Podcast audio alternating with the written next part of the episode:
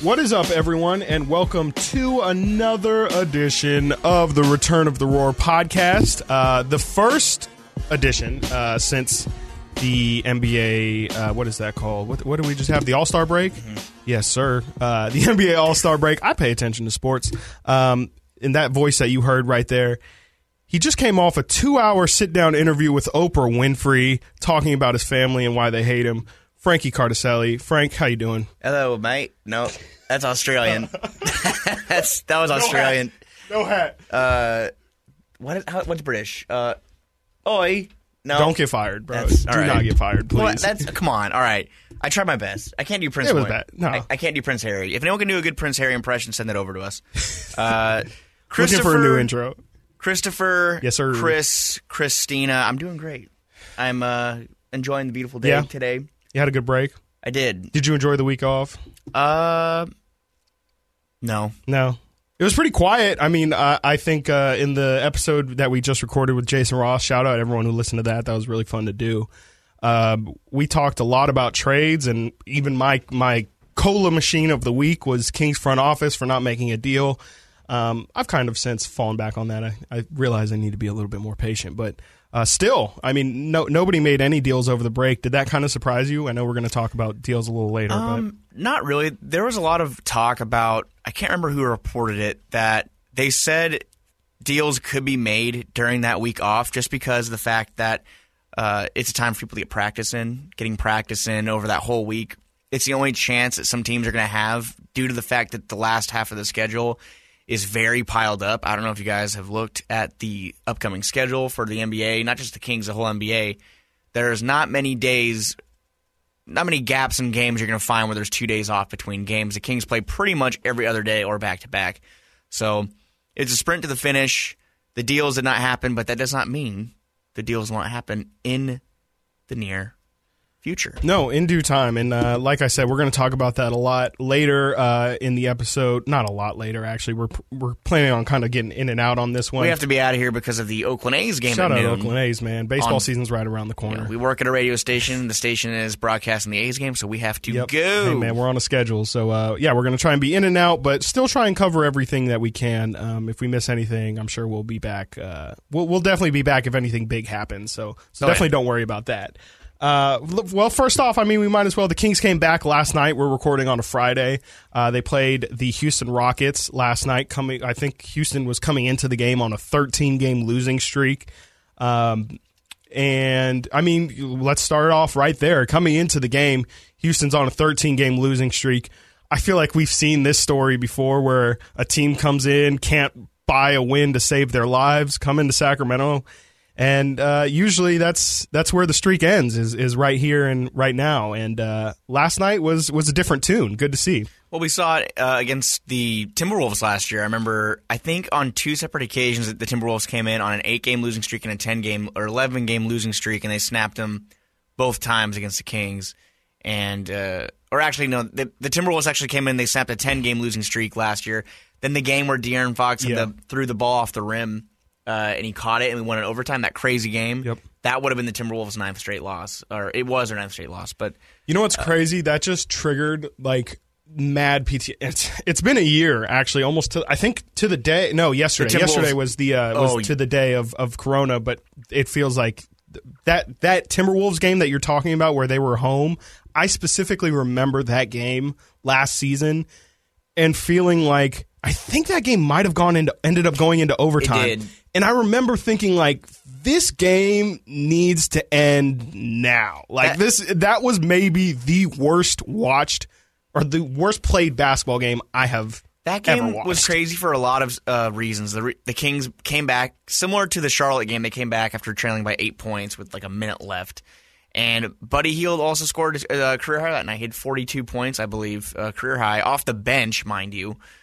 So things over that this past year, because that led right into the COVID 19 shutdown about a week and a half later, and uh, just everyone's been reflective lately. How how do you feel about the fact that it's been one year? Man, it's. I think you know a lot of people. I've heard a lot of people talk about this. I actually really want to listen. Uh, I'm going to give a random plug here to to uh, ESPN 30 for 30, which I think it has in uh, an audio doc about the uh, March 11th date that the NBA shut down. But I just remember, uh, obviously, everyone will remember the Kings were supposed to play the Pelicans that night. I remember being on the court maybe 30, probably like 60 minutes before uh, before tip off Zion and, and Lonzo are warming up right in front of me. And I just I remember a lot of chatter on on the baseline with all the reporters. You know, there was uh, I think there was an ESP, ESPN was covering the game, so I do actually remember an ESPN reporter was Only there. nationally televised game of the year for the Kings, Yep. by the way. Uh, was supposed to be at least. Supposed to be. Um, and I just, rem- you know, I remember him on his phone telling, you know, giving everybody updates on like, you know, because obviously ESPN is covering a lot more across the world than what's happening in Sacramento. So he was very plugged in.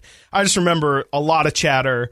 Um, I remember looking for the players to see if they, like, if there was any moment where it was like somebody told them, like, you know, I think I think it was a little bit closer to tip off when the when the Jazz um, OKC game ended up getting canceled, but just looking to see if anyone was talking and if it was present in anyone's minds, and obviously it really wasn't until it needed to be. But um, I don't know, it's just crazy Yeah. to think like I mean I was ten feet away from Zion Williamson as the league is being shut down. I had just started my new job. I work for the Kings again. Some guy came at me on Twitter a while ago saying, Well, bro, "He you, worked for the you're team." trying to peddle positivity, and I'm not here for it. And he, so said- he like, called stop. me a, a ticket sales rep, and I never sold are. one ticket. No, you're- we did we did events and fan experiences. It was the coolest job ever. Well, ever. we're actually going to start a mid roll today where we are promoting Kings season tickets. yep. That's not happening. Psych. but- We are actually sales reps in disguise, so that's why we're so positive. No, but some guy came at me, called me a sales rep, and said I'm trying to push. We still read our mentions, so Uh, we do a little bit, so guilty. But I just started a new job. I just left the Kings and got a job at an event company, and I was sitting in my office and saw this doctor sprint out of a tunnel during the Jazz Thunder game. Just guys ran out of the tunnel and started separating Donovan Mitchell and all those guys from from the uh, the Thunder players, and uh, then they went on the PA system and announced the game was over. Yeah, like everybody else, I saw what you all saw and uh, was texting my friends at the arena, like you, Chris, and, and others that were saying, "I don't think the game's going to get played." And I remember it was such a huge debate because a lot of people were like, were saying, "Play the game. The Kings should play the game. They have a chance to. They're in such a." a a nice spot to be the only game on TV. It's the last game before. And then they also came into perspective that, hey, we have no idea what the hell is going on.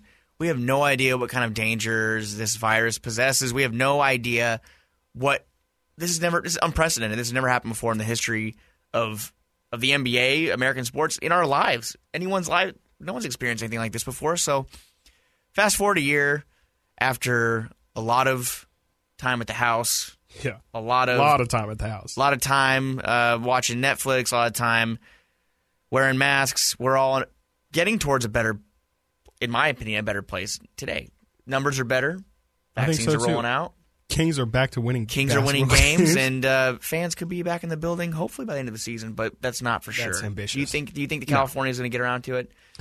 I mean, I saw that they're planning on having a good amount of people for opening day across, even in California. I Giants think the won, A's are Giants won thirteen. Yeah, I think the A's are supposed to have fifteen. It's outside though. I get. I yeah, and the the call seems massive. You can, I'm sure you can spread fifteen thousand people out. I don't think fifteen thousand are coming. I don't know. well, that's a whole nother thing too. Is whatever. Uh, we're we are getting very sidetracked, but um, I think uh, to, I don't know. Just to wrap it up, the year has been absolutely. I mean, you know, no shock to anyone. The year has been absolutely crazy. Um, it's crazy that we have continued on with sports during this time and just kind of um, accepted it as like you know because I mean there was what a two or three month period where there was nothing. Yeah, it is crazy. Again, yeah, we're not we're, try, we're not trying to get sidetracked and make this a COVID nineteen podcast, but it's it's it's been all of our lives for the past year. It's very relevant, and the the thing you just said about how sports went on through it, it is crazy to think about. And I remember it was summer. I was watching a baseball game and just seeing those empty seats. It's a vision I'll never forget. And even last night at the game, those cardboard cutouts. Things might be getting more towards normal, but no one's ever going to forget the impact this had on sports, and of course, all the countless lives lost, and, and all of the uh, the turmoil it caused for the entire planet, seemingly. And uh, sports was a tiny fraction of that, but it's a huge part of our lives, and we're just happy things are getting better in all aspects.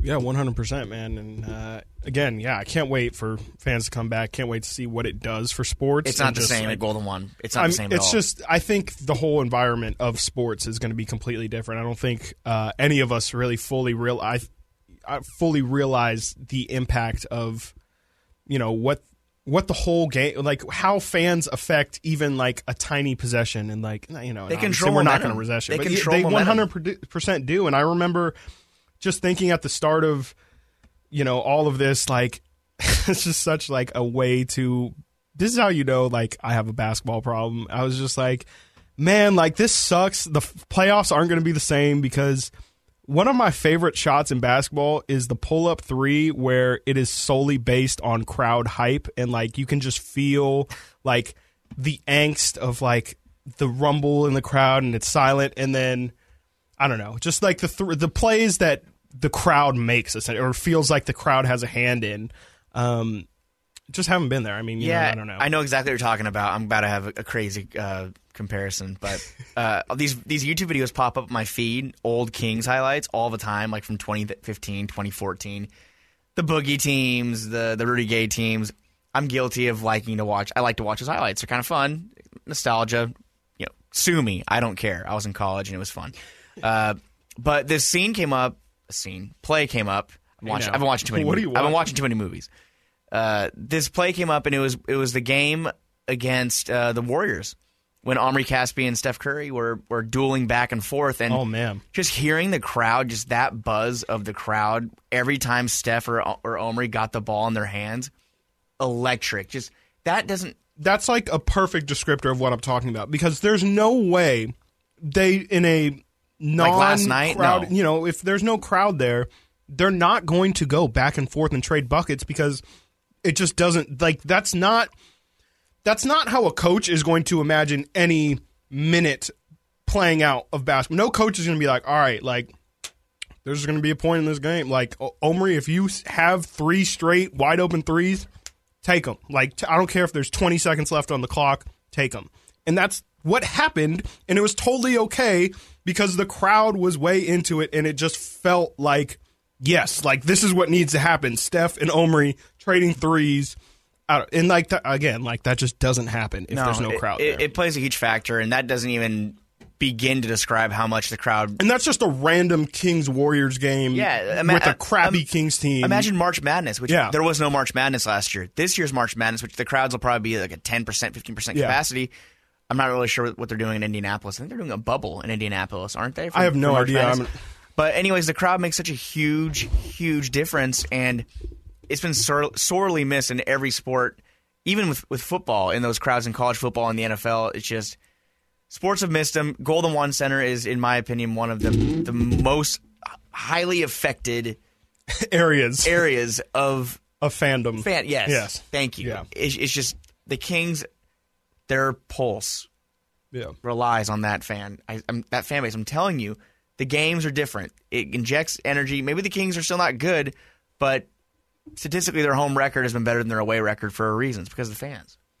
Yeah. Um, it's also interesting not to turn it to the negative side, but I also going. think I've there's been points where I'm like, man, the Kings are lucky there's no crowd in here right now Oh, yeah. because just I mean, we all know what happens after the intros when the coach is is introduced. People Yes. people think it's funny to to seem as if they're saying Luke, um, and it's more just a Yeah. long ooh Yeah. clearly starting with a B.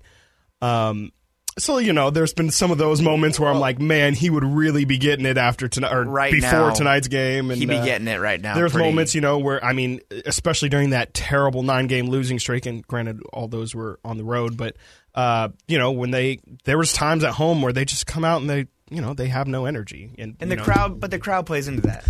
Yes, but I think the crowd also will boo the hell out Yes. of them and let them know, like, and you know, I go back and forth on that. Like, I don't think crowd, and you know, I'm not saying the Kings go on a f- or go on a two to fifteen run, get outscored by thirteen, and the crowd needs to clap them back into, you know, back into spirits. But you know, I just think uh, that's fun. That's that's the part of me where it's like I'm glad that like I am not watching this as a fan because it's like that is fun. Like I I know why you guys are booing. I wish Yeah. I could boo with you, but it's also like that is like I- the, this team deserves to be booed, and I'm glad they're getting booed. And I want to make it seem like I'm saying the crowd makes the Kings win basketball games. It comes down. It's a product on the floor. I'm- just. Do. more. I more so meant to. Let me rephrase.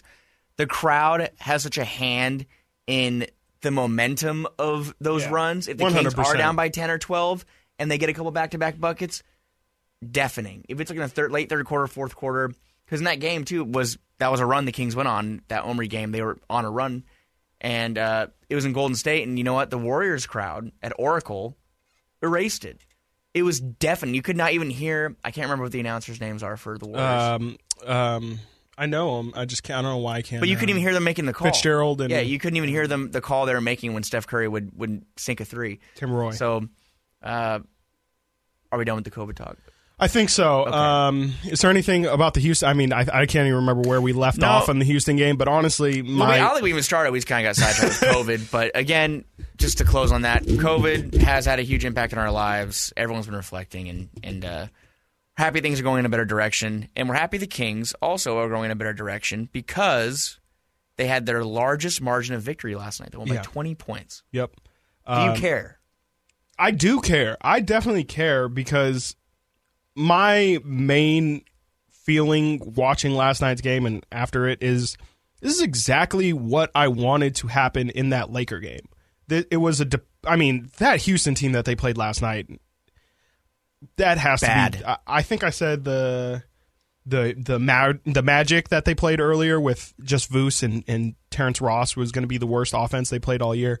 I think last night's Houston team was probably the worst team. I I would hope that's the worst team the Kings play all year because it's not as if the Kings didn't give them opportunity to stay in that game. And you know, for a long for what three two and a half quarters, it was Houston was kind of in it. Um, the They- Kings definitely pulled away, They went up by the Kings took a 20 point lead in the third, and, and then and they cut it back down to the like Rockets cut into it a little bit, but it never got to a Yeah. point where I felt, uh oh, are they really going to lose this game? It just Yeah. from the beginning. as it should have been.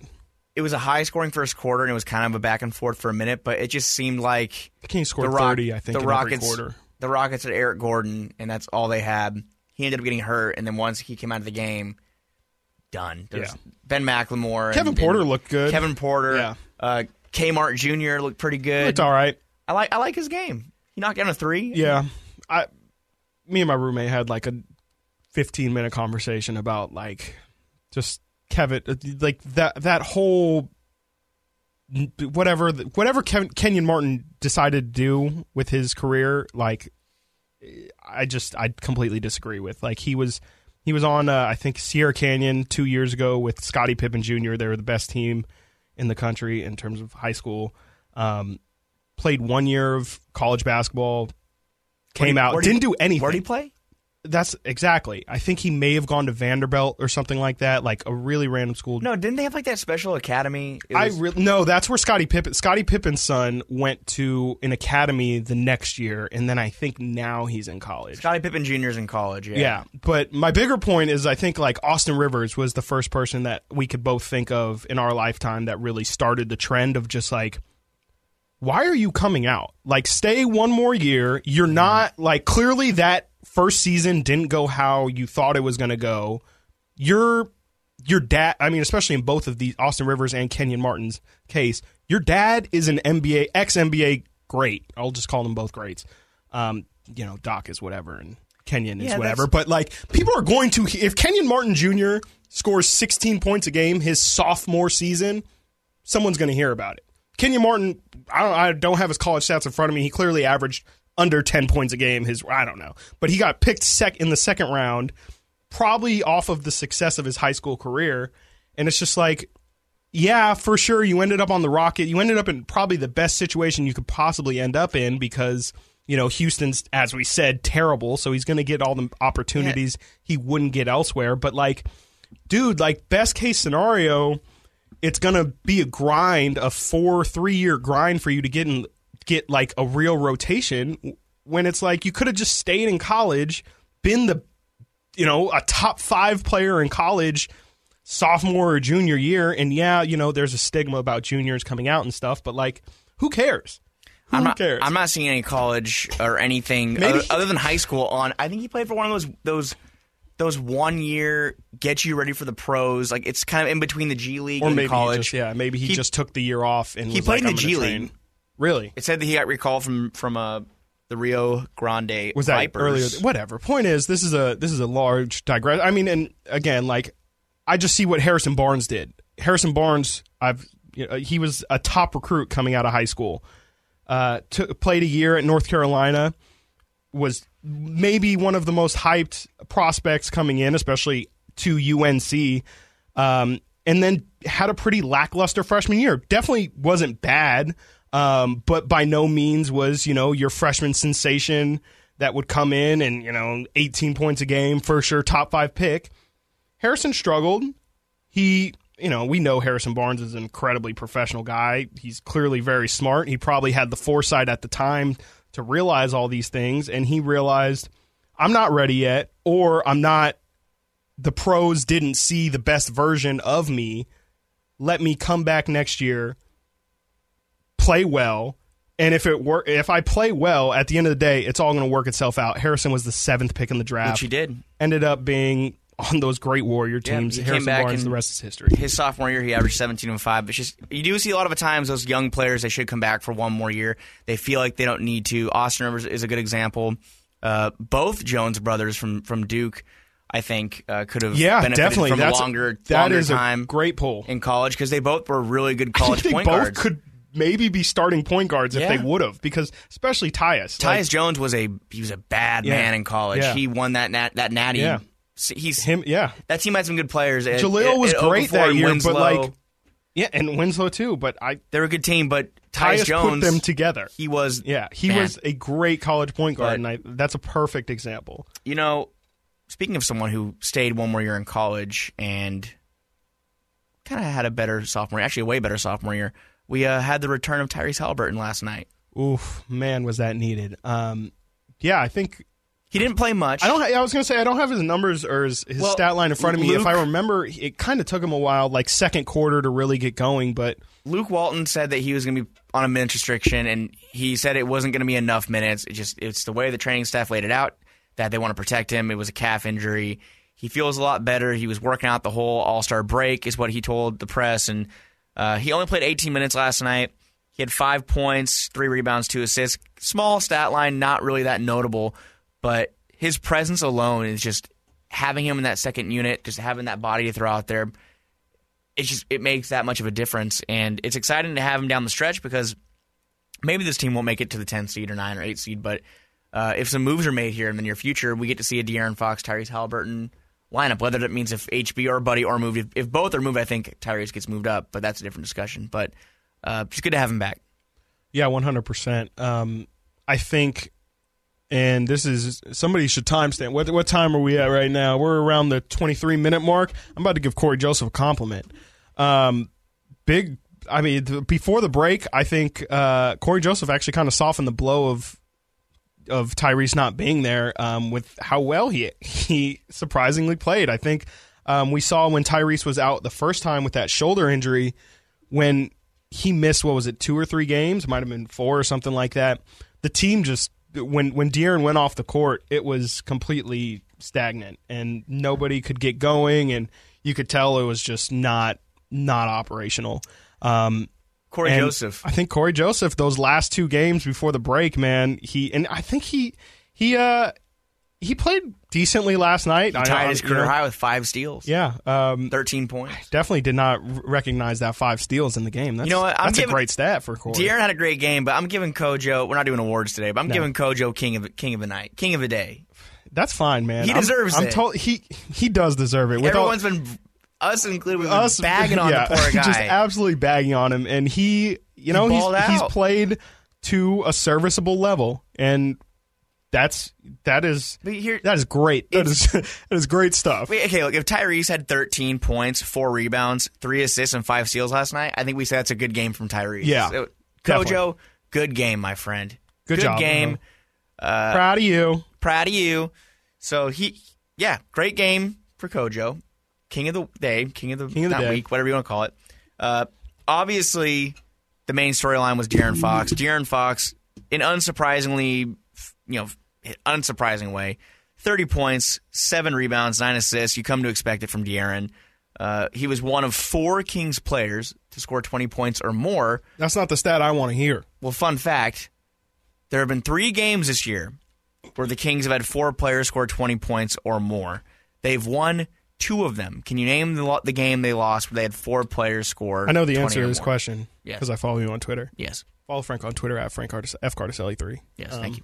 Um, that answer is the Charlotte Hornet game.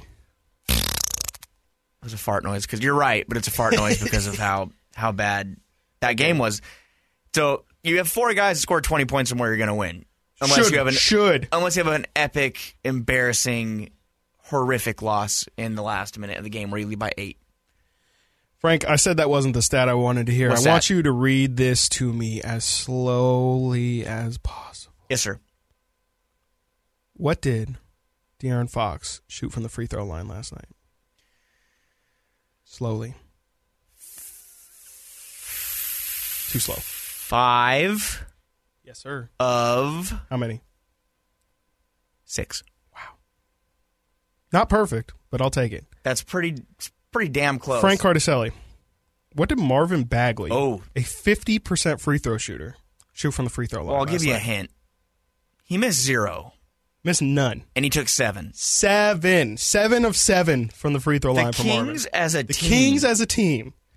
There's controversy on the uh, percentage of this, by the way. I, I noticed I put 1%, you put the other percent.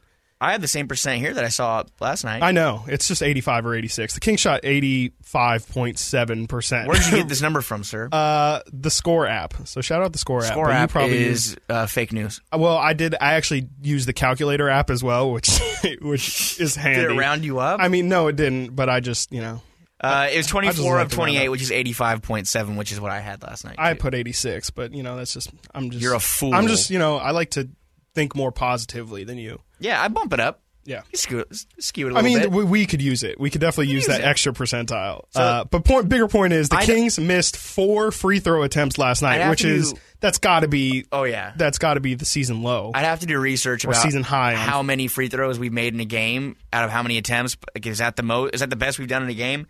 I'm sure there's some games. where- season. I'm sure there's some games where we, we've gone like eight of ten or, or nine I don't of think so. twelve. But I don't think so. you're gonna tell me we took 28 free throws and made 24? Yeah. I would slap you in the face if you told me that a week ago. Yep. Slap well, and you you right in look at what happens. This is the Kings' biggest margin of victory. It's probably not a coincidence. No. You make the free ones and you get to win by more than expected. Well, they shoot like they usually shoot. What do they go? They go maybe like 15 of 28 or, or 14 of 28? Typically, I would say maybe like 20. Yeah, maybe like 20 of 28. And 20 might be, 20 that would be be like generous. Maybe what, ni- would- 19 maybe. maybe 19. Maybe one 19 less. Maybe 19 and a half free throws made. Yeah, no, it's it's uh, it was really really impressive because I kept going to the line, Yeah. and I kept thinking, uh, James Ham of NBC Sports, California. Shout out. Next, shout, shout out James. Hummus. Uh, he kept saying, "I'm, I'm going to see if it worked." Not to he, was, he wasn't trying to jinx Marvin, but he said, "I'm, I wonder if this will work." Marvin Bagley six of six from the free throw line before Marvin shot his last free throw, and it fell, and we just were, were stunned at the fact that Marvin Bagley, who people have been hating on his shot, whether it's a jump shot, three point shot, free throw shot, for the past three seasons, not only is he shooting around 50% from the field, not only is he shooting around 37% from the free from the three point line, his free throw shooting could be starting to improve. Seven to seven.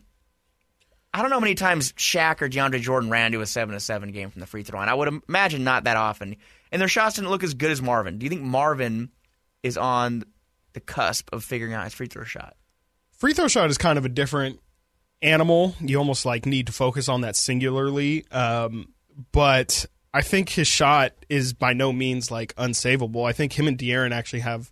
I mean, it's not just because they're maybe it is just because they're left-handed, but I think they both have some pretty solid, sound shot mechanics. Um, I don't think there's any thing that you know would make you think they won't. You know, they they won't be a good shooter. It's I don't think like Marvin's issue is I don't think he has touch. and I think you see that around the rim. Um, with the with the half hook shot. yeah, sometimes. Yeah, I mean, he, I I shouldn't say he doesn't have touch because he he does he does have that half hook, that jumping half hook, which requires touch because you can definitely just thud that as hard as you can off the back of the rim. Um, but he uh, he doesn't have the shooter's touch, I should say. We see him miss bunnies sometimes. I don't know if that really has to do with touch or focus. Yeah, but, and um, he was two of seven from the field last night. so- yeah, um, but his you know his corner three looks great. He's uh, he's starting to to move over to the wing now. He started to hit some of those. I think again, like his shot mechanics look fine. It doesn't look like he's really you know straining too much to get those off. But uh, the seven of seven from the free throw line at least tells you that he's not like he's not a DeAndre Jordan. He's not a Shaquille O'Neal where it's like he's just you know he just can't make the free throw. he's trying to figure out that touch. I The just for- think the I think it's a lot bad. of yeah. I think it's a lot of similar to what it is with De'Aaron. It's just like you're worrying about too many things, and like you're not. Free throws are all about focus. Like how many you. It's really fans love to you know say why don't you just practice your free throws? Like spend time practicing your free throws. You can take as many freaking open free throws as you can take 800 free throws a game in an open gym. Will it help? Probably. You know, you'll probably make one or two more than you usually do after, but you know, it's not it's not preparing you for the in-game fatigue, the in-game mental stress of free throws. And uh, I just think I, t- long answer to your question to give you a short answer. I don't think there's anything I see that should uh, that should prohibit him from gaining upon this, building upon this. Yeah, Marvin, quiet game offensively, other than the seven free throws, but uh, De'Aaron obviously had a good game. We come to expect it out of him. Richaun Holmes, nine of eleven from the field. He was 100 percent from the field until uh, he had a kind of a. He was kind like a- eight of eight, I think, at It, one it was point. kind of a rushed attempt. It was late. It was later in the third quarter, and uh, he finished 9-11 from the field. A twenty and eleven game for. He just Easy. continues to be the most consistent player on the Kings as far as knowing what you're going to get from him every night. And the other consistent guy, De'Aaron, obviously 30 points is what you want from De'Aaron. The thing I told you about that too, just before we move on to HB and, and Buddy, is I was going to skim by it, but I can't because I make this point every podcast, and I was going to not make it again. But I told you before, if De'Aaron can make his free throws, he's a 30 point per game scorer. He made five of six free throws last night. He was scoring 24, 25 per game over that great stretch, and he was missing. He was shooting about 59, 60% from the, from the free throw line. Look at that. Five of six, 30 points. He's that close. If he can do that every night, And I, that's not crazy. I mean, I would say six is on the low end of his free throw totals. Like he can definitely get eight to Ten. ten free throws a night if he really, really is pressing the issue, and he, you know, if he gets comfortable enough making people make decisions like that. Because I think, you know, De'Aaron is a pretty. He doesn't really get credit for it, but he's a pretty pure point guard. Like he really, I don't think he is like Steve Nash in the sense of like he's really pass first.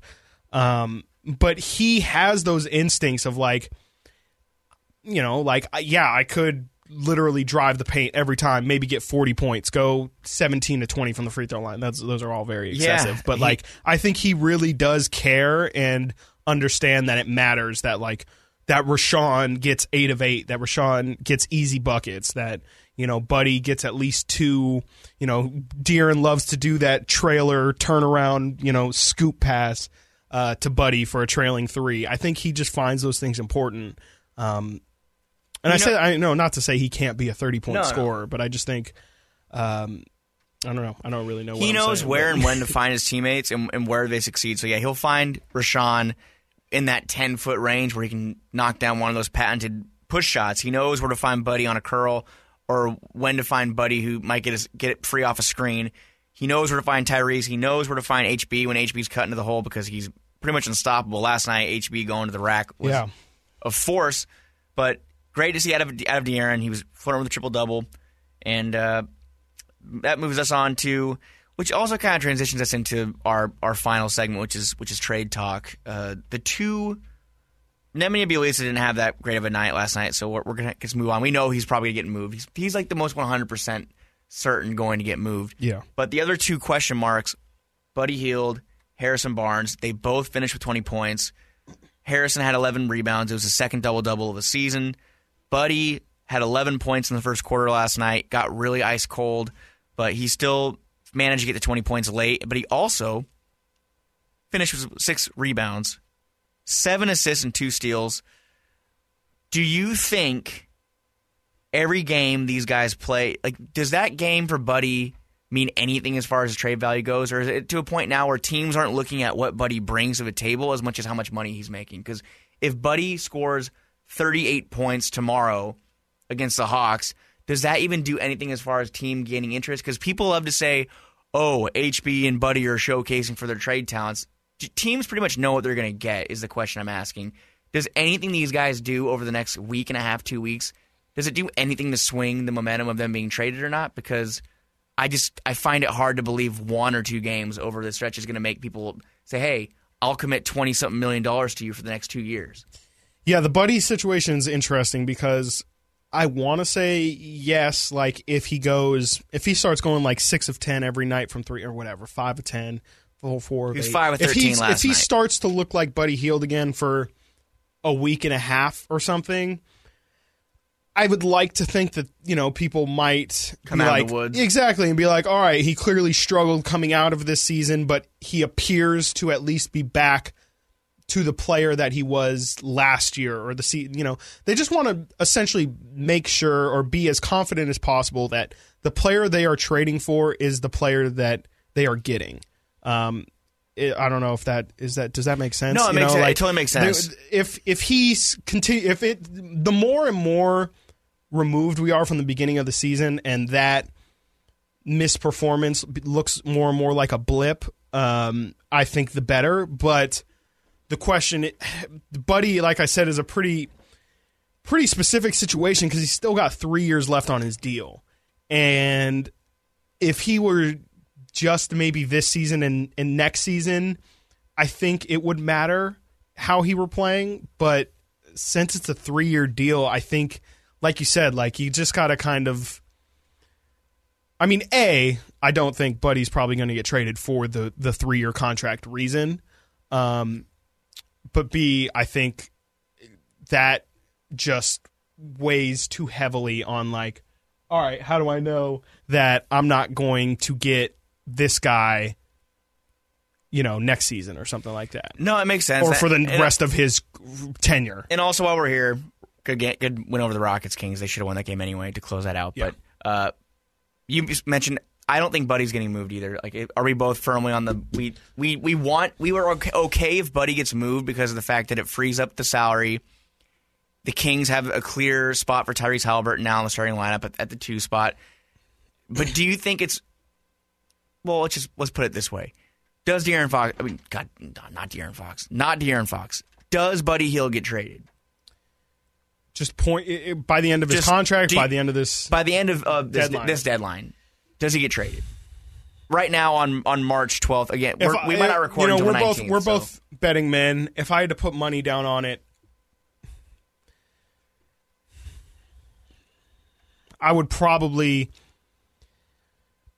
You know, man, can I just talk this out for a second? Talk it because out. I would say part of me, I, I- man, I'm really split on this. Well, I'll when I really have to come to a decision, sorry, I'm just gonna I'm You're gonna talk it out. I think.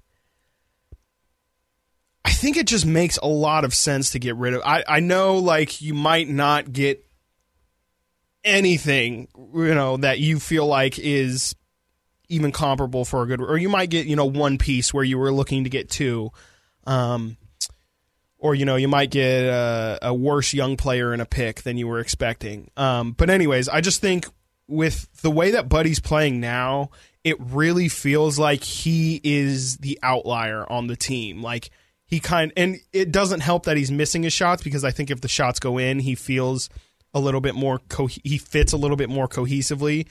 But when he just misses shots, it really feels like there's so. I mean, it's partially his own fault because all he does is take the threes, but and he's really the only person on the team that takes them. But if he's not hitting the threes, it's just it's just a killer. Like emotionally, it feels like ugh, like if he's not hitting them, like where are we going to get him Where are we gonna from? And he's he's and if you know if he's not hitting them, also he's probably going to take six or seven more, and so we should be anticipating four or five more misses. Point is, I just think when he's bad, it's and how impact important he is for the Kings offense, it's just like a kill. You can't surpass it. And I just think and I've I think I've said this before, I think his skill set is so replaceable at such a smaller number that it just makes so much sense to get rid of him if you can and just try and piece together some shooting with a couple different pieces. I uh, I don't think he's getting moved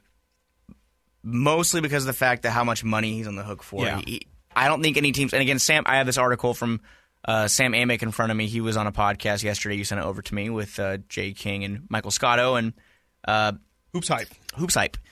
And Amick said that he does not think that Buddy Hield goes anywhere and he has not heard anything. And the primary reason he hasn't heard anything is because of the fact that Buddy has three years left on his contract. Uh, he has not heard anything about him from anyone. Uh, Philly was a team that's always mentioned, but there's nothing. Philly, obviously, they have set their sights on, on people like Nemanja, lower cost options. And I think Buddy becomes a more tradable asset when you just knock that three years left to two Yeah. it might be a move they make next deadline when he doesn't have as much money on the books. Yeah. They might have to kind of just bear down and get through it. That could mean he moves to the bench though anyway. But I would be totally fine if they move Buddy. I do. I'm, I'm, I love the contributions he's made. It's been fun in those games. He's on fire, but he's 28 years old. He's on the books for so much money over the next three seasons. We have our our guy in Tyrese Halliburton, who's obviously going to be paired with De'Aaron. They complement each other well. Buddy he's just not a fit for this team long term, No. and uh, it, it kind of is as we transition into who I think could be a, a, a fit long term, at least for the next three seasons. Is Harrison Barnes? I'm I'm firmly on on the side of the fence where I do not want to trade Harrison Barnes. I'd like to move Buddy again, not moving either at the deadline. I know that that just doesn't do anything for the Kings. It doesn't do anything at all.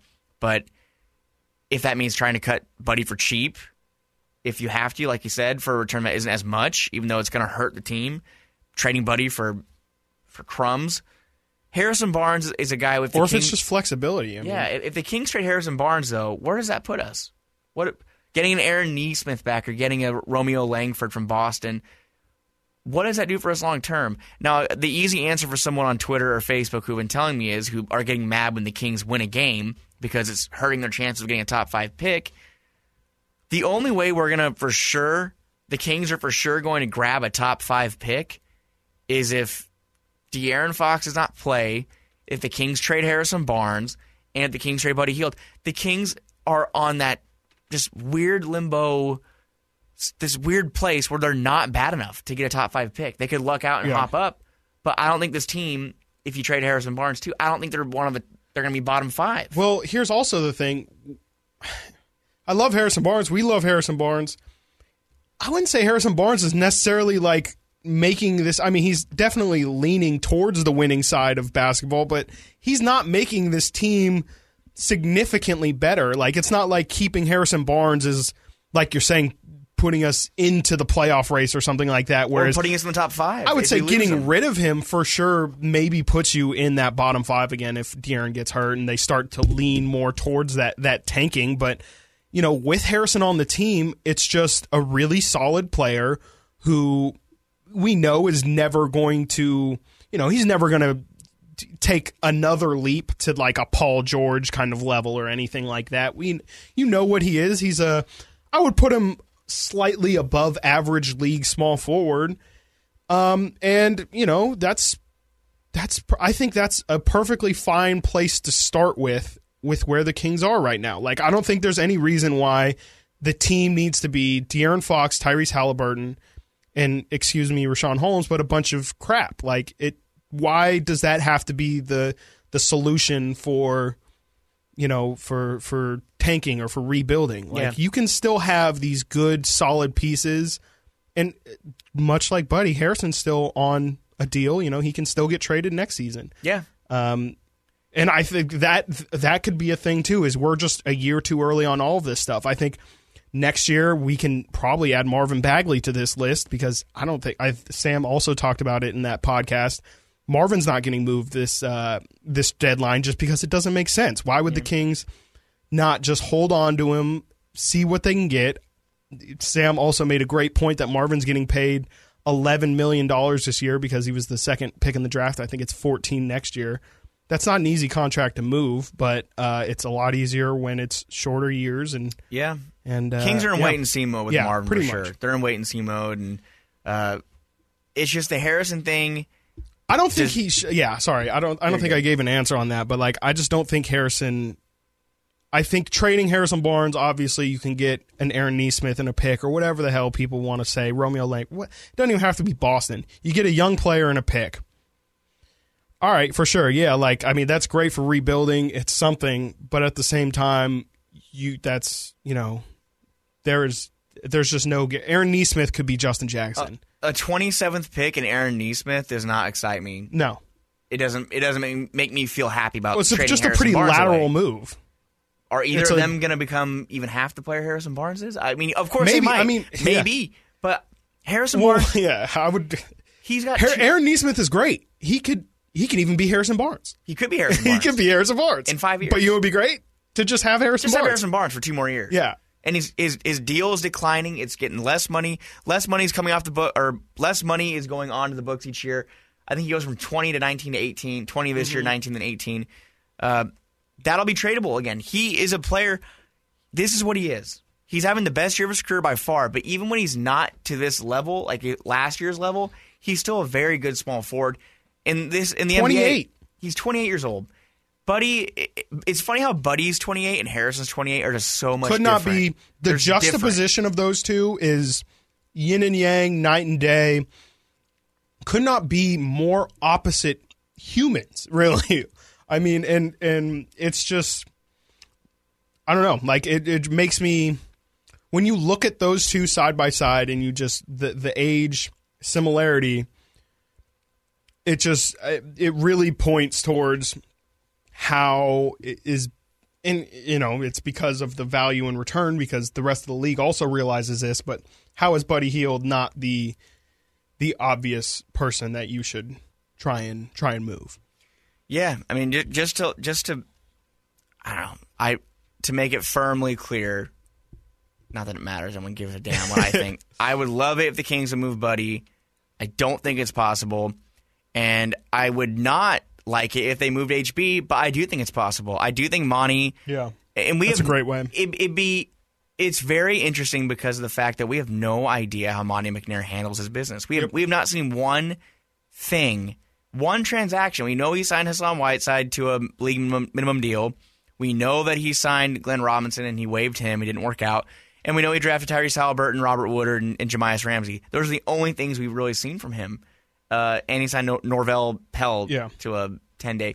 But we've not seen him make a trade. trade too as well We haven't seen him make a trade. kind of Which one? he tried the DiVincenzo Oh my goodness. That yeah. Okay. And, and you know what? That would have been a great would have been move. great Having Donte DiVincenzo, I saw last night. I think he had 11 points and seven boards in the first probably half. would have been the I- backup point guard would have been getting all of Yeah, Cory Joseph's it- minutes probably It'd be it'd be Tyrese and DiVincenzo running one and two in the second unit. Yeah. I'm not mad about that. no at not at all not a, not even a little And if Buddy if Buddy's gone, that closing unit could have Tyrese, De'Aaron, and Donte. I don't know if Donte would play three. But I mean Donte closes for for the Bucks and HB now at four so and Richaun at five. That closing lineup of Fox, Tyrese, Donte, HB, and Richaun. yeah I'm a fan of that.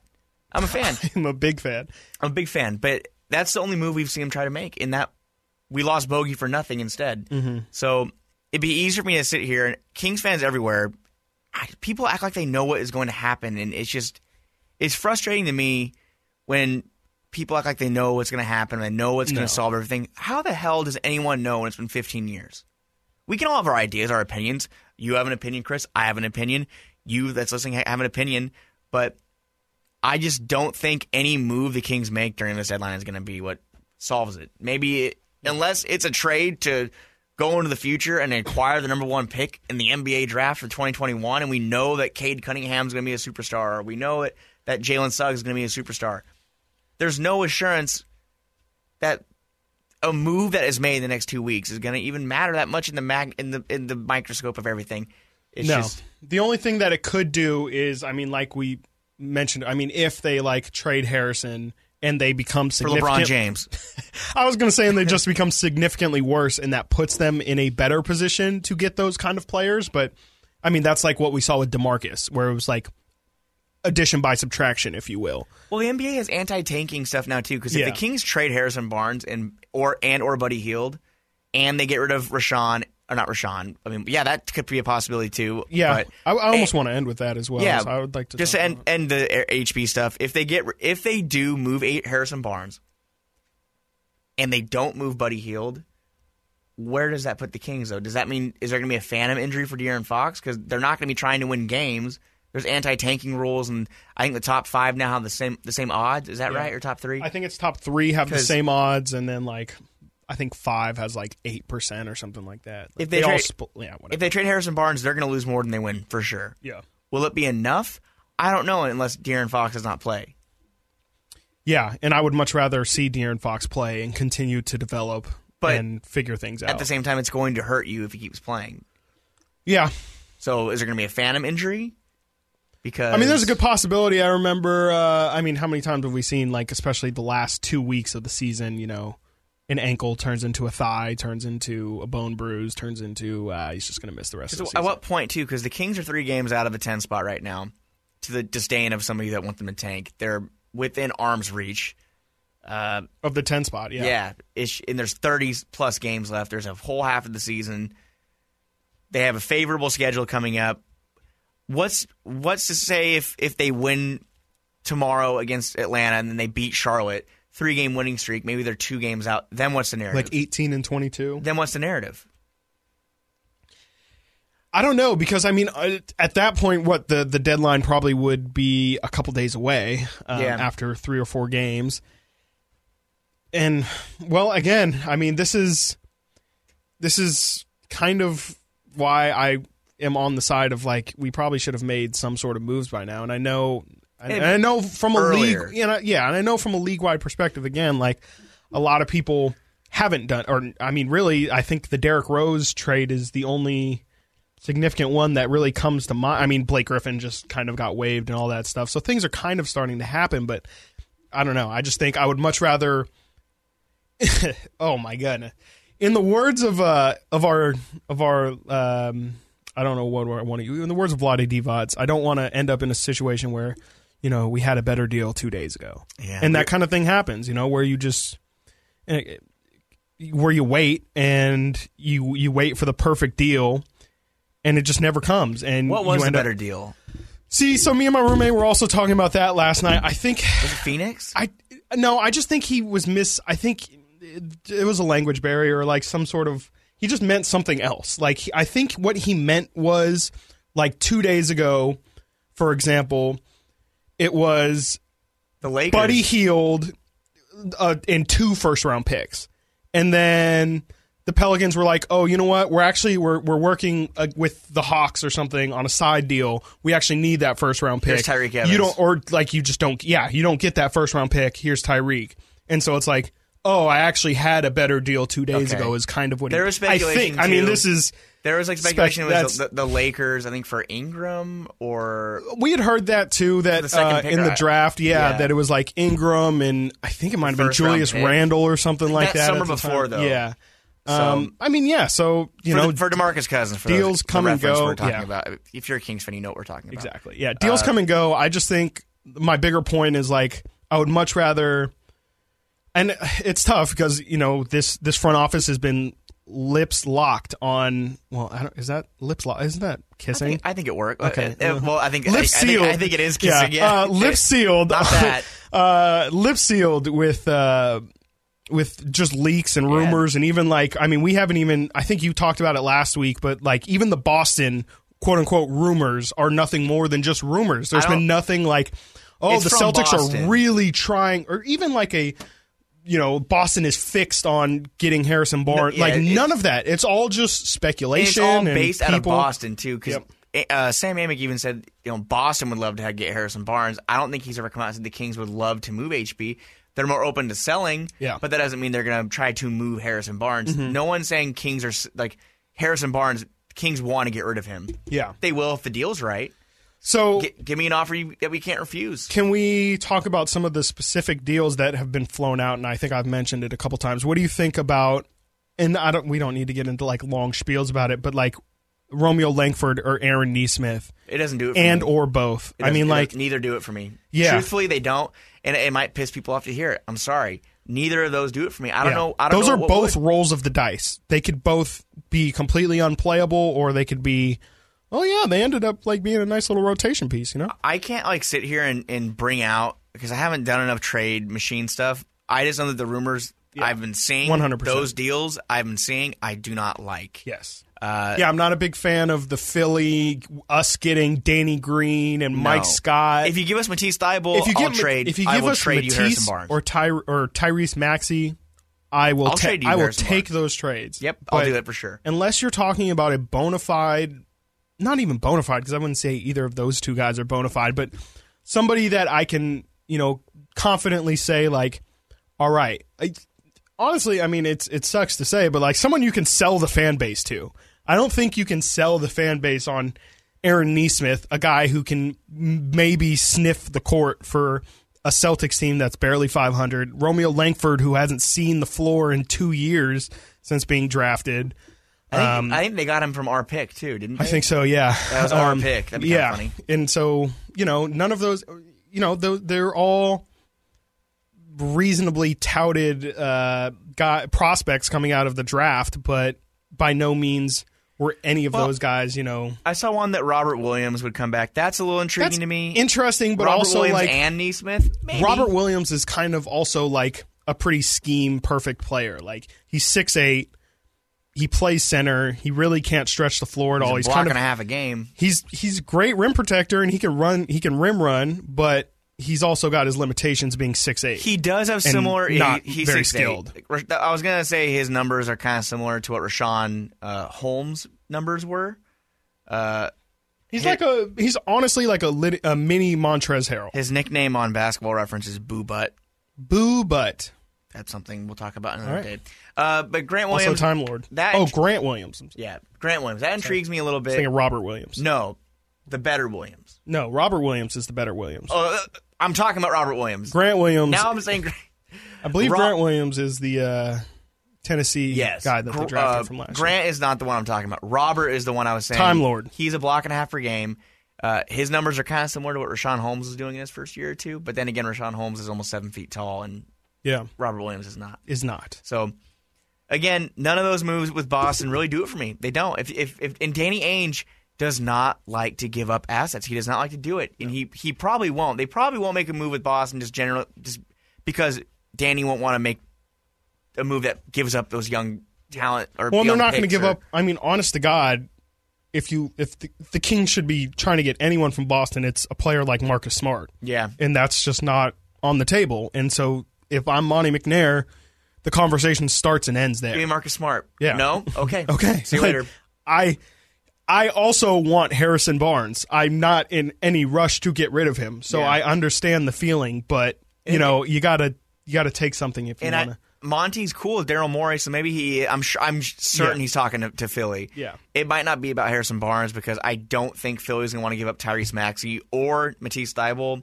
They seem like they're part of their young Mm-hmm. core, especially with uh, a core of Embiid and, and Ben Simmons. But uh, with Nemanja, I'm sure Philly seemingly will get Nemanja for Yeah, cheap. yeah. And uh, we don't have to keep going back and forth about this. But to end it, uh, Richaun, you said you had thoughts about Richaun. Yeah, I'm just. I mean, I've. I feel like I've posed the question the past couple episodes, and uh, Sam kind of touched on it a little bit in that uh, interview I sent. Uh, I sent you. Everyone should definitely check that out. Uh, Sam Amick again was on the Hoops Hype podcast, um, and he talks about Richaun and how he hadn't really thought about uh, Richaun being thrown into trade talks and all that kind of stuff, which definitely makes sense because we've talked about how you know Richaun has been one of the very few bright spots for the Kings, uh, consistent bright spots for the Kings uh, this season. And just you know, obviously, that's not a type of the king should be in no rush to get rid of players that um, that play well, especially for them. But that also comes to the fact that um, I believe after this season, Richaun Holmes is is uh, His contract is up. He's currently making five million dollars a year, which is Bargain. possibly the biggest steal in the league. Kudos to Vlade for that. We got to give Um, definitely. Vlade credit where it's due. Yeah, I guess in the same offseason that he signs Dedmon and Cory Joseph Hey, to thirty never million mind. dollars. Never mind. you know, never mind. Um, so yes, it's a it's a fantastic. I think it was a what three year deal. It is, yeah, it is funny. It's, it's Vlade's two biggest hits while he was GM are arguably uh, Richaun and Nemanja, and they both will could be moved this uh, this this uh, this trade deadline. But Honestly, it was because it was they a, played so well. it was a two year deal. Yeah. Um, and so Richaun's making five million dollars this year. Richaun's playing the best basketball of his career. I can't quite put an exact number on what I think he'll go for. If I had to guess, it would be somewhere between low end 10 million, high end Fifteen. 15, 17, um, depending on what team and what role um, they want him to play. I mean, I mean, here, here's a completely random team, and I completely doubt it would work salary cap wise, but like Brooklyn or something like that, like a, a, team like that, where it's like he would just he would be perfect. Like he, I think, legitimately would be like six of six every night, probably finish double Yeah. doubles. But I, my bigger point is teams could use him, need him, need a player like him. The Lakers, I hate to say it, the um, Lakers could use a young center. I know the AD Should center, yeah, one hundred percent. I mean, and Richaun's a perfect player Mar- for that. Marcus Marc Gasol is their center right all now. All dirty work. Lakers could overpay him this offseason and put a 28 year old center in for a three, four year deal. Marcus Gasol is 35 right now, I think. They, they need to replace him. AD, they like to play him at four. Uh, Montrezl Harrell is a six man. Obviously, he's not going to be a starter. I don't believe in. Uh, there's a bunch of teams out there that might pony up. very real They, teams. they might pony up some more cash for him. And even if uh, they don't pony up more cash, they're better team. They're better situations. Yeah. I'm sure Richaun would much rather play for the Lakers for eight million dollars for two years than The, the Kings, for- at ten or something for, for two for three- whatever two for twenty or Yeah, whatever. the Kings three years and 25 million. Yeah. Or you go to LA. So the bigger point is the Kings. If they, it seems like if the Kings want to keep Richaun, they're going to have to pay on the higher end of things, um, which is something not new to the Kings. The Kings have had to pay that quote unquote Kings tax for as long as they've been in Sacramento, and they will continue to pay it as long as they continue to be have a not great franchise. have the Kings gone from they didn't have that many big they I think it was a year ago they didn't have any money on the books really because HB Mm-hmm. was a, uh, an expiring deal. But he was on his rookie scale contract still. I don't think it had kicked in yet. De'Aaron was on his rookie scale contract. Uh, Rudy Gay had come off the books a year before. Boogie got traded I'm just trying to think of when the last time was the Kings didn't have any big money on the books was it two years ago before the Um, HB trade yes, so it was before. It was like when, uh, like when Zach ran uh, De'Aaron's rookie year. Zach was on the team still and he was making like 10 11 million I Yeah, think. But I mean, I wouldn't consider that. Yeah. I remember the Kings. It used to be they have so much. They have 35, 40 million dollars in cap. They have so much Yeah. cap space. just and- literally money that they had to that they had to spend. which is why I'm saying it's very hard for me to sit here and we're making predictions and and I I felt kind of ranting at times tonight. Apologies. Not sorry though, actually, but uh, we have no idea how Monte McNair runs his his work. We have no idea how he makes things go in his front office. We in Houston, I think they were one of the bigger spenders. They had James Harden, Russell Westbrook, Chris Paul before. Uh, they had Trevor Ariza on on those kind of interesting contracts. They had they have a lot of people that came in, and I think they were always in the luxury tax, weren't they? Or near Oh yeah, Houston. tax? Oh yeah, for sure. So is that what he's going to do here? Maybe he says, "Hey, I'll keep, I'll hang on to all of these guys and give Richaun money, and then we'll worry about it later." Or maybe he's more. I mean, that's he was in Houston where they were, you know, the second best team in the West. oh yeah, Um, it was money well and spent. you know, yeah, exactly. They they were in a position where it's like if you want to continue to win, you have to spend the money. And my bigger point with bringing up all those Richaun numbers is if the Kings haven't already thought or slash made the decision of like, yes, we are going to pay or we are going to be willing to pay Richaun Holmes whatever that thirty million over three years. whatever yeah whatever that number becomes it just it makes way way more sense to move him now and like i feel like i've mentioned the past couple episodes like maybe try and sweeten a buddy deal Yeah. with Richaun or you know gonna really get a mother load if you trade Richaun and Harrison It's going to hurt, but Um, it is it's- smart. it yeah it's gonna hurt It's- but if you're not going to keep him or if you're going to have to keep him at a price that is probably a little bit too steep for what he brings, I would just rather That's what makes honestly, it's the smart business decision. Oh, And like, it sucks. And like, I know fans are just going to hate it, and it's not going to make any sense because you're just going to see how eh, the just like with Bogey, the Kings finally get a player who can play, and then they just let him go. It's, And- it makes more sense to me though than moving HB because HB's under contract Yeah. and he's affordable for the next two years and he's playing great. Richaun's there's no guarantee he's coming back. Yeah. they might lose him for nothing, and it makes more sense to me because his value is so high. It is gonna hurt like a can I say bitch? It's gonna hurt like a bitch. A Like a bitch. It's gonna hurt, but it makes more sense to me, and it's more of a oh, I can get behind that than trading Yeah. Harrison Barnes because hey, we have HB for two more years and his money it's coming off the books. Richaun's gonna be a free agent, Yeah, and he's been asked point blank, "Do you want to be in Sacramento long term?" And he says, "You know, I love it here, but I'm I'm not really thinking about that right now. I'll make the decision that's best for me, of course, which is what every player says when it's going to be the off season. But uh, he is when they say they're going to do what's best for him and his family, they are going to do what is best for them and their family, Yep. Which could see mean Bogey in Atlanta. which could yeah with with a lot of money with Yeah. a bunch of money in his pocket that the Kings didn't want to give him. Yep. Maybe Richaun Holmes buys a beach house down in L.A. and that's a little more preferable, or Miami. Maybe that's a little more preferable to come back to Sacramento for less money, uh, or the same money. It's These this is the reality of the it's the situation. reality of the situation. It, it's they are people like us, Yep. and I love. I'm from this area. I grew up here. Would you rather live here and make thirty million dollars, or live in L.A. and make twenty five? Yeah. And well, and that's not even throwing on the basketball things of like, yeah, he would get to play with LeBron James and he would get to play with Anthony Davis. He would get to play in the playoffs. He would get actual recognition for being the second, you know, best field goal percentage shooter Yeah. in the league. Like if he were on the Lakers doing these things, they I I, I mean, I think about remember when Andrew Bynum was a thing and Oh, he could barely tie his shoes? And it's like, I mean, a guy like Richaun Holmes, Laker fans would lose their minds. Like, it, so yes, I. My bigger point is, um, We just totally started that Lakers rumor, by the way. Yeah, That's no, like, that's- the La- yeah. No, but, no, but it's real though. It is- no, think- you think the Lakers aren't going to come calling for Richaun Holmes Yeah. this summer when they had Marc Gasol play center? Yep. And JaVale McGee the year before. yeah, And Richaun's making five million right now. yeah. I mean, yeah, I said my, him eight million per year. Is, Richaun is one of those beautiful players. Sorry, but like he's one of those beautiful players where it's like legitimately pick a team and put Richaun Holmes on it. Imagine like he's going to help that team. Miami Heat. They have Bam Adebayo.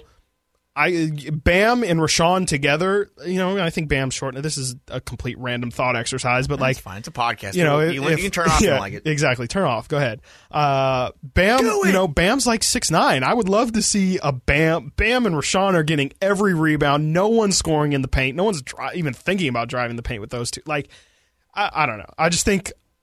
Uh, I think the Kings should just capitalize on the interest, I and agree too. it's an expiring contract. It's it's not a lot, so you probably won't get a one for one player um, with him. But again, like if you can sweeten the a, a, a buddy deal or or make a, a mother load of a Harrison deal, I think it's more than something to be considered. And I think uh, I think Kings fans say it all the time, but they really don't internalize it. Of like, yeah, like legitimately, De'Aaron and Tyrese are the only ones who are safe and everybody like legitimately everybody else like can reasonably go. Oh, definitely. And to end to end this, uh, I think things are going to change a lot in the next uh, couple weeks. I, I do not think that the team's going to be the same. Maybe I said that the Kings don't want to trade Harrison Barnes, but that doesn't mean anything because they could trade Harrison Barnes. Maybe we both agree Buddy Hield should both be moved. Maybe Buddy Hield's here for the next year. Maybe he's here for the rest of his contract. But one thing is for certain this team is not going to win with, with the roster that it has. It would be winning already. It would have won over the last 15 years. Changes need to be made. It's just a question of what changes. Uh, that will be the question. But we'll be back Yes, sir. with any breaking news. Yeah, we'll definitely do any emergence like if if anything if any trades happen, we'll probably hop on that day. Yeah, yeah, we'll do live like live reactions, live, uh, not live. I mean, we'll figure that out down the road. If Live if, recorded. If enough of you like what we do down the road, we will figure out how to do like a, a YouTube stream or something. But um, if any news breaks, we'll be in the studio ASAP. We have just about 13 days till the deadline. Today's February or March 12th, excuse me. And uh, yeah, any other thoughts, Chris? No, no, that's um, that's about it. Um, I'm, yeah, I'm really trying to think uh, if there's any any No. meat left on this bone. I feel like we kind of cleared it. We cleared it pretty well. Um, yeah, I think that's about Good it. job, Kings. Yeah, good game. job, Kings. Good Trades job, are- Frank. Good job, Chris. Trades are coming. Brace yourselves. Brace yourselves. Um, We don't know. Last thought, we don't know. Yeah, Maybe also that. may- Maybe Monte just What is so this? Maybe maybe Monte just goes like, "Boom!" Like we trade Buddy Harrison in the same deal. Yeah. there could be some crazy stuff that happens, and we have there no could be one three sees coming. teamers, four teamers. You know, the Kings could be getting. Yeah, I mean, The trade that has been has been rumored, in my opinion, to end it. Sorry, it's just, just that it's the the rumors that we're seeing are not going to be the trades that happen. How rare? Like how Never. often? Never. never. So I don't know. Maybe it's Payton Pritchard instead. I don't know. Ooh, boy, that would be honestly. I would have no complaints. Um, pretty nice. yeah, we can talk about that when it happens. Yeah. Uh, for my boy Frankie Cardicelli, I'm Chris Watkins. Thank you all for listening so much. Uh, we will be back soon. Shout out. Pfizer. Shout out Pfizer, definitely shout out Pfizer. Y'all are y'all are putting in work now. Shout, shout out Johnson and Johnson with the with the single shot. One shot. I'm getting my first shot tomorrow, Pfizer. Actually. So, Shout out shout out all of you people. Shout out my arm. Shout out, shout out arms all across the nation, getting getting pumped. Um, yeah. Anyway, for Chris Watkins, for Frankie Cardicelli, Jesus. this has been the Return of the Roar podcast. Thank you for listening.